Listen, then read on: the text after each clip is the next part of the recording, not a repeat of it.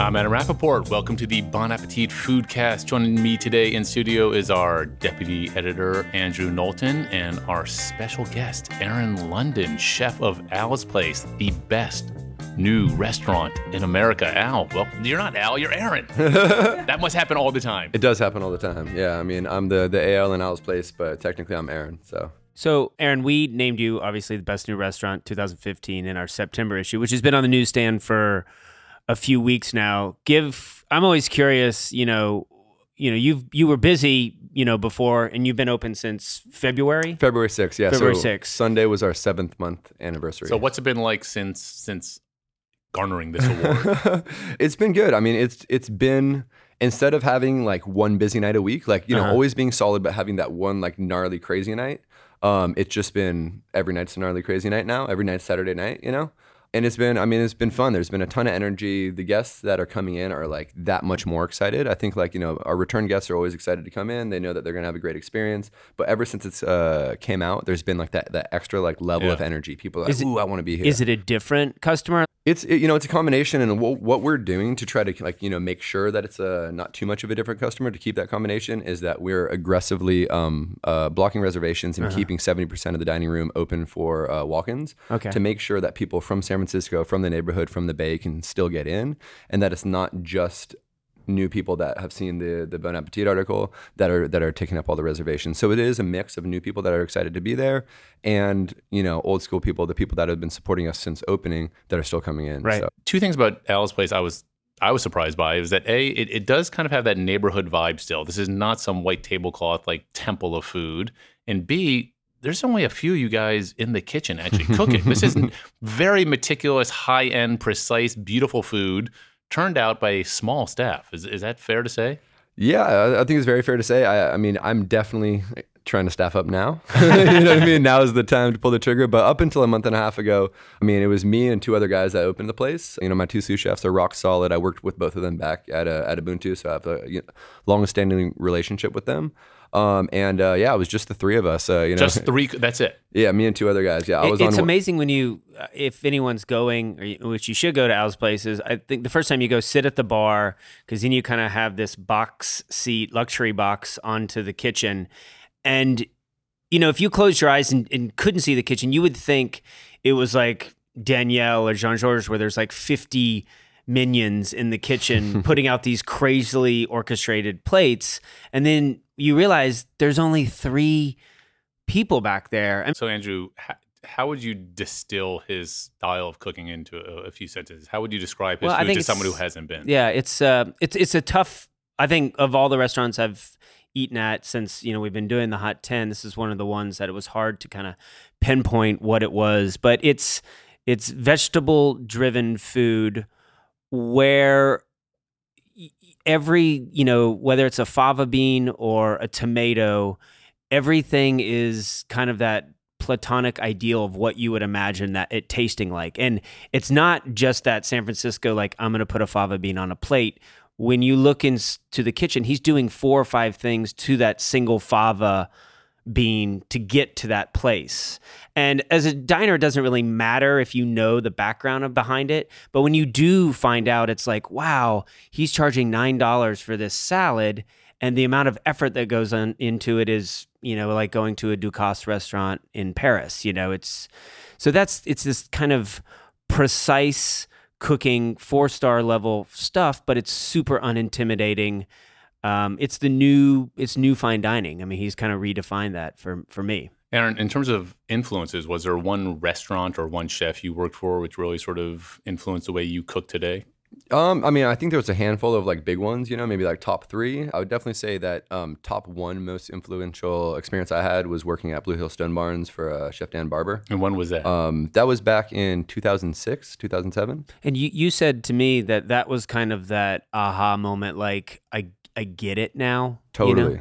To- I, I What feel did you like mean by was- that? Um, that was kind of the time where everything changed. That was a time I felt like, you know, for maybe a decade before that, I'd been, you know, cooking with like blinders on, head down, just like moving hard, pushing, you know what I mean, at like one specific goal. That was the one kitchen, that was the one place where I think, you know, chef um, kind of forced me to pull those blinders off to look around and see that I could aim myself at multiple goals at the same time. You know what I mean? To see what was going on in the entire kitchen at the same time. And suddenly it was just like I kind of like floated or lifted above myself and was able to to orchestrate myself as well as how, how did that happen? Because it's interesting because when you're in a restaurant like Blue Hill, which is a big restaurant, big staff, so busy. Um, did, Dan, did he communicate that to you? I mean, did he take time with you to sort of try to get you set straight, or uh, he did and did. It, it, was in his own way, you know. Like, which, which is what? Um, it, it's hard to explain. I, it was just funny. I, Did I, he feel, hit you? he used to. He used to. Uh, I'm pretty sure he hit me in the ear a few times with uh, trout skin. Um, uh, that was something that happened. Um, no, I just feel like the first six months I was there, it seemed like he wasn't happy with the job I was doing and I couldn't really understand it because I felt like I had like, you know really good skills and experience and drive and was just really devoted to it and and doing my best and I kept trying to crush it and I kept um, I, I, felt like disappointing him you know? And he kept saying like you know like, oh, you know Aaron like you have all the right things you just have to put them together. You know you're, you're not using them. You have all of the abilities but you're not using them or something along those lines or like, you know stop getting hung up on the histrionics. Stop getting hung up on like what you've done or what you've learned. And just like step back and do it. And uh, it, it it didn't it, it didn't make sense to me at first. Like I, I couldn't break through, and finally I did just have that moment where I did step back and was like, okay, like like listen to him, like think a second, take perspective, look around, and uh, think new thoughts. You know what I mean? And that's when I finally kind of like I don't know, gain that gain that ability to to put together everything I learned in different restaurants and kitchens and, and utilize them. It's almost like since we're on the the eve of uh, the NFL football season, it's it's no when they talk about rookie quarterbacks like the game moves so fast. Yeah. And it's that moment where you kind of the game slows down and you can see everything happening totally. and kind of slow it down. I always think that's what it's like yep. in a kitchen. It's like that zen moment where like it's kind of an out of mind out of body play. experience yeah. and you just play. So I'm, I'm always curious for most chefs a kind of a pretty i guess intrepid profession. Chefs move around a lot especially early on.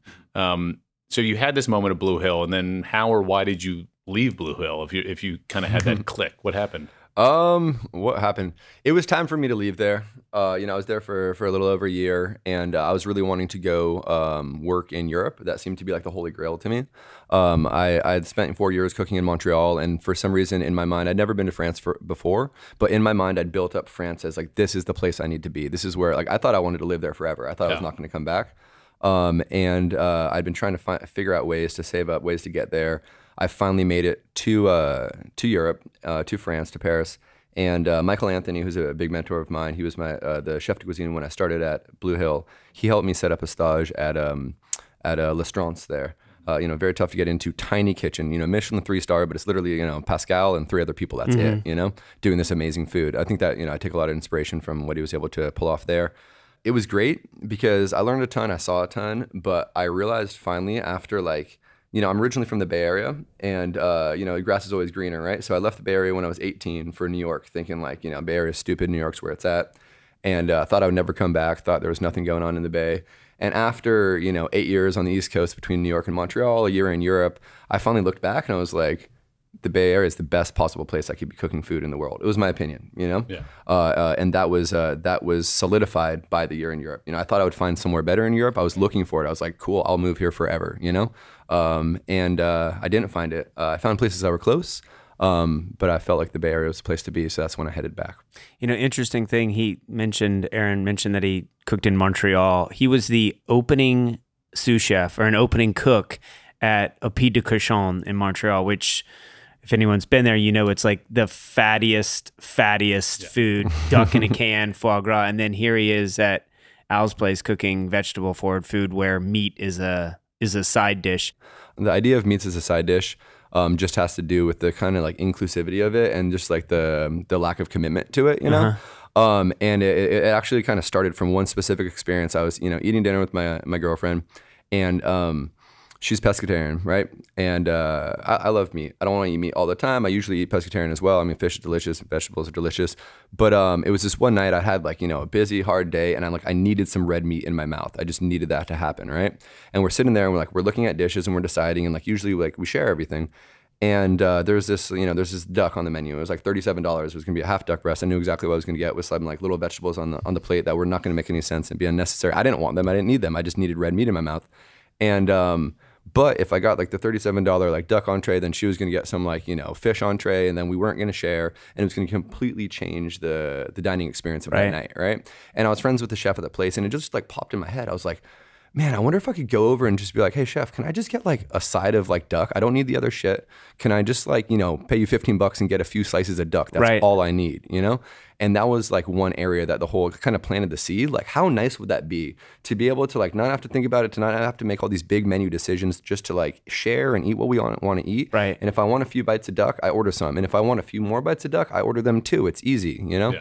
But I've often, you know, gotten to the point where, well, where I'll split a steak with my wife or, or something like that, where it's like, I don't know if I need 16 ounces of red meat right now. I will eat it if it's in front of me. Yeah, I don't think But if- anyone needs it. No, but if know? you put four or six ounces in front of me and give me some great vegetable sides, like That's I'm happy ideal, and yeah. you you get sated, you have that red meat fix. Um, Totally. You know, it's like, yeah, we, we have an issue with, I think, portion size in this country sometimes. And you will eat what's in front of you. But uh, if you pare it down and diversify what's in front of you, you'll Yeah. eat that too. Well, the thing is too is like I don't care how good the steak is. Um, your palate is going to get fat- fatigued Yeah. after like four to six ounces. There's no way you're going to eat 16 or, Right. or or more ounces of steak and have each bite be as awesome as the first one was. You know what I mean? That first bite's going to be the best, Yes. right? It's going to like blow your mouth up. It's like the first Sequential- beer. Yeah, yeah, yeah. first beer, first cigarette, whatever. You know what I mean? The first one's going to be the best. I would love like a beer right now. It'd be great. um, it's always five o'clock somewhere. I would not want to drink a two four right now. You know what I mean? It would be. It would kind of. Yeah. Right. One of the things, uh, your background is interesting uh, to say the least. And you told me a funny story, and then you ended it with saying that if it wasn't for cooking, that you would either be in jail or dead. Can you explain that a little bit? Because in that way, you're you know you're kind of that old school where people entered into the restaurant business because they didn't have any other option. In a lot of ways, it wasn't you know you know, oh, I'm going to go to CIA as opposed to Harvard because that's what people, you know, or something like that. Now it's a choice for you. It kind of wasn't a choice. It was, it was the only option in some ways, if that's fair to say. Yeah, I, I didn't have anything else that I was ever really good at. You know what I mean? Um, every, any other kind of like direction that I could go. I was Yeah. getting in lots of trouble. I was ending up in you know juvie and all this type of stuff, and um, I just had always this insane amount of energy that was always pushing me in the wrong direction. You know what I mean? I had nothing that was like guiding me, nothing to drive forward, nothing that I was like, oh, when I grow up, I want to do this. You know what I mean? Had like no, you know, no ambition towards anything good, anything positive. You know, I ended up finding cooking kind of on accident, and you know, started as a dishwasher and like you know, I was working at this Mexican restaurant where like the owner was trying to save money, so he wouldn't let me use the hot water. He wanted me to use only the cold water. and if you've ever tried to clean like Yeah, that kind no of that red grease off of like dishes at a Mexican ju- it restaurant just with cold water, yeah, Yeah. it doesn't work. And so, but I was like crushing on dishes just so if I could get my dishes done, maybe I could jump in and like learn how to make the pico de gallo or learn how to make the tamales. You know what I mean? And it was just like it was so exciting. Like I loved being in that environment. You How know? old were you at this Um, point? 14. 14. Yeah, totally. And I think maybe it comes from like, you know, I'd played some sports when I was younger and I was okay, but not that good. And like, so it's like I wasn't on sports teams anymore. And it had that, it had that kind of like feeling and that energy of being on a sports team, you There's- know? get there's. It, I mean, working in a restaurant, and I've only done it a little bit here and there, but it is adrenalizing. Totally. Yeah. Yeah. No. So I mean, massive, uh, massive adrenaline rush. You know what I mean? There's there's a lot riding on it, and then there's also like the kind of the pleasure of like you conceptualize something, you push hard on it, you crush on it, you get it up, you get it out, and then you see that you know you get that kind of reward right away. Right. Seeing somebody eat it, you know what I mean? And you ask me like how I don't explode. I think it's like serving food and seeing somebody smile is like that that thing that it's that like little pressure valve. You know what I mean? Right? Because that's what I push for, for. If I was in like a closed kitchen and I couldn't see that, right? If I was always just like conceptualizing, prepping, and putting things up, but couldn't see that kind of reaction, I probably you know would explode. But that's that's what I live for, right? Is like seeing somebody like out in my dining room, big smile on their face, eating something like you know that's awesome, and that's what it's all for. You know? Yeah. So you worked at Ubuntu, which is a very influential restaurant in Napa Valley, veg- first Michelin-starred vegetarian restaurant, or what? How do you how, how would you describe that? Place? Technically speaking, I mean, in my mind, I never thought of it as being vegetarian, Mm-hmm. and I still don't. Technically speaking, everything on the menu was vegetarian or vegan, but that just wasn't that wasn't the area we were coming from. Our premise there um, was all right. We have this beautiful biodynamic garden. We can serve stuff only from that biodynamic garden. And another kind of like you know decree there was we can't serve anything that kills any like living animal, right? So we can use like eggs and milk and such. Um, we were working on getting like somebody for a while had told us they were going to get us some caviar that was like harvested via C-section and like didn't kill the sturgeon. You know what I mean? Um, but that fell through. It Didn't work out, yeah. it didn't work out. Um, but that was something that like would kind of like be a loophole we were able to put on the menu that never worked. Um, but that was the whole thing. Like that was the premise there. It was like, okay, we're not cooking vegetarian food. We're cooking food from our garden. Our garden happens to only have vegetables. That was the mentality there. Um, and uh, it was very influential, and it was very much where I think that like my style kind of like came together. And did I imagine the success of Ubuntu convince you that you could run a restaurant that was vegetable focused and be successful uh, from a business standpoint? Uh, más o menos. Like you, you know what I mean? Like it, it gained, I think, notoriety. Um, but it still lacked that craveability. You mm-hmm. know what I mm-hmm. mean? Meaning yeah. that, like, you know, I, even for myself as the chef there, I thought it was awesome. I thought the food was fantastic, but I cannot necessarily say I would have wanted to eat there like once a week. Yeah. You know what I mean? Um, I had a buddy who had a restaurant in Notre down the street that like I did eat at once a week. I literally wanted to, yeah. you know, because it, just had that variety. Um, I do now feel strongly that Al's Place is a place I would want to eat at once a week. So, you being the number one restaurant, I always think about past winners of the number one restaurant, which a few years ago was State Bird Provisions totally. in San Francisco, and they just opened the Progress. Last year was Rose's Luxury in Washington D.C. with Aaron Silverman, and he's opening up um, a second restaurant right next door. Mm-hmm. So my question for you is: You own, you know, Al's Place being this kind of passionate love affair and so obsessive. Uh, how do you do? You want to open a second restaurant? Does this give you the opportunity to do that, or is that even in the in the cards right now? Yeah, I mean, it, it's it's always on the mind. Um, I do have a couple other concepts that I would like to do that mm-hmm. I think mm-hmm. would go over really, really well. Um, I kind of think that I may change my mind on this, but uh, my feeling on it right now is that like Al's Place will be the only kind of place like that. That it's like completely like my baby and like mm-hmm. just like just passionate and awesome, like you know, pushing the envelope food. And uh, I have some other ideas for concepts that are just like more casual, fun eateries. You know that I would like to open up. I've been recommended by some people in the industry to wait three years before opening a restaurant. I know I can't do another one right now. I mean, like we're we're, we're, we're working our asses off just trying to you know keep the wheels on the train at Al's Place. Um, now that said, I think my next step um, is uh, is opening a bar.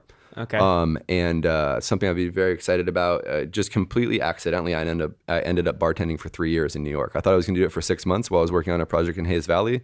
I ended up working for three years as a bartender at three different good bars in the city and uh, really learning a lot about it, you know, gaining a passion for it and um, connecting with a lot of people in the industry. So next step is a is a bar. And you'll serve beer at 10:45 a.m. All right, ladies and gentlemen, that's Aaron London, chef of Al's Place, our best new restaurant in America. That's Andrew Knowlton, who chose it as the best new restaurant in America. This is a Bon Appetit Foodcast. Thanks for listening.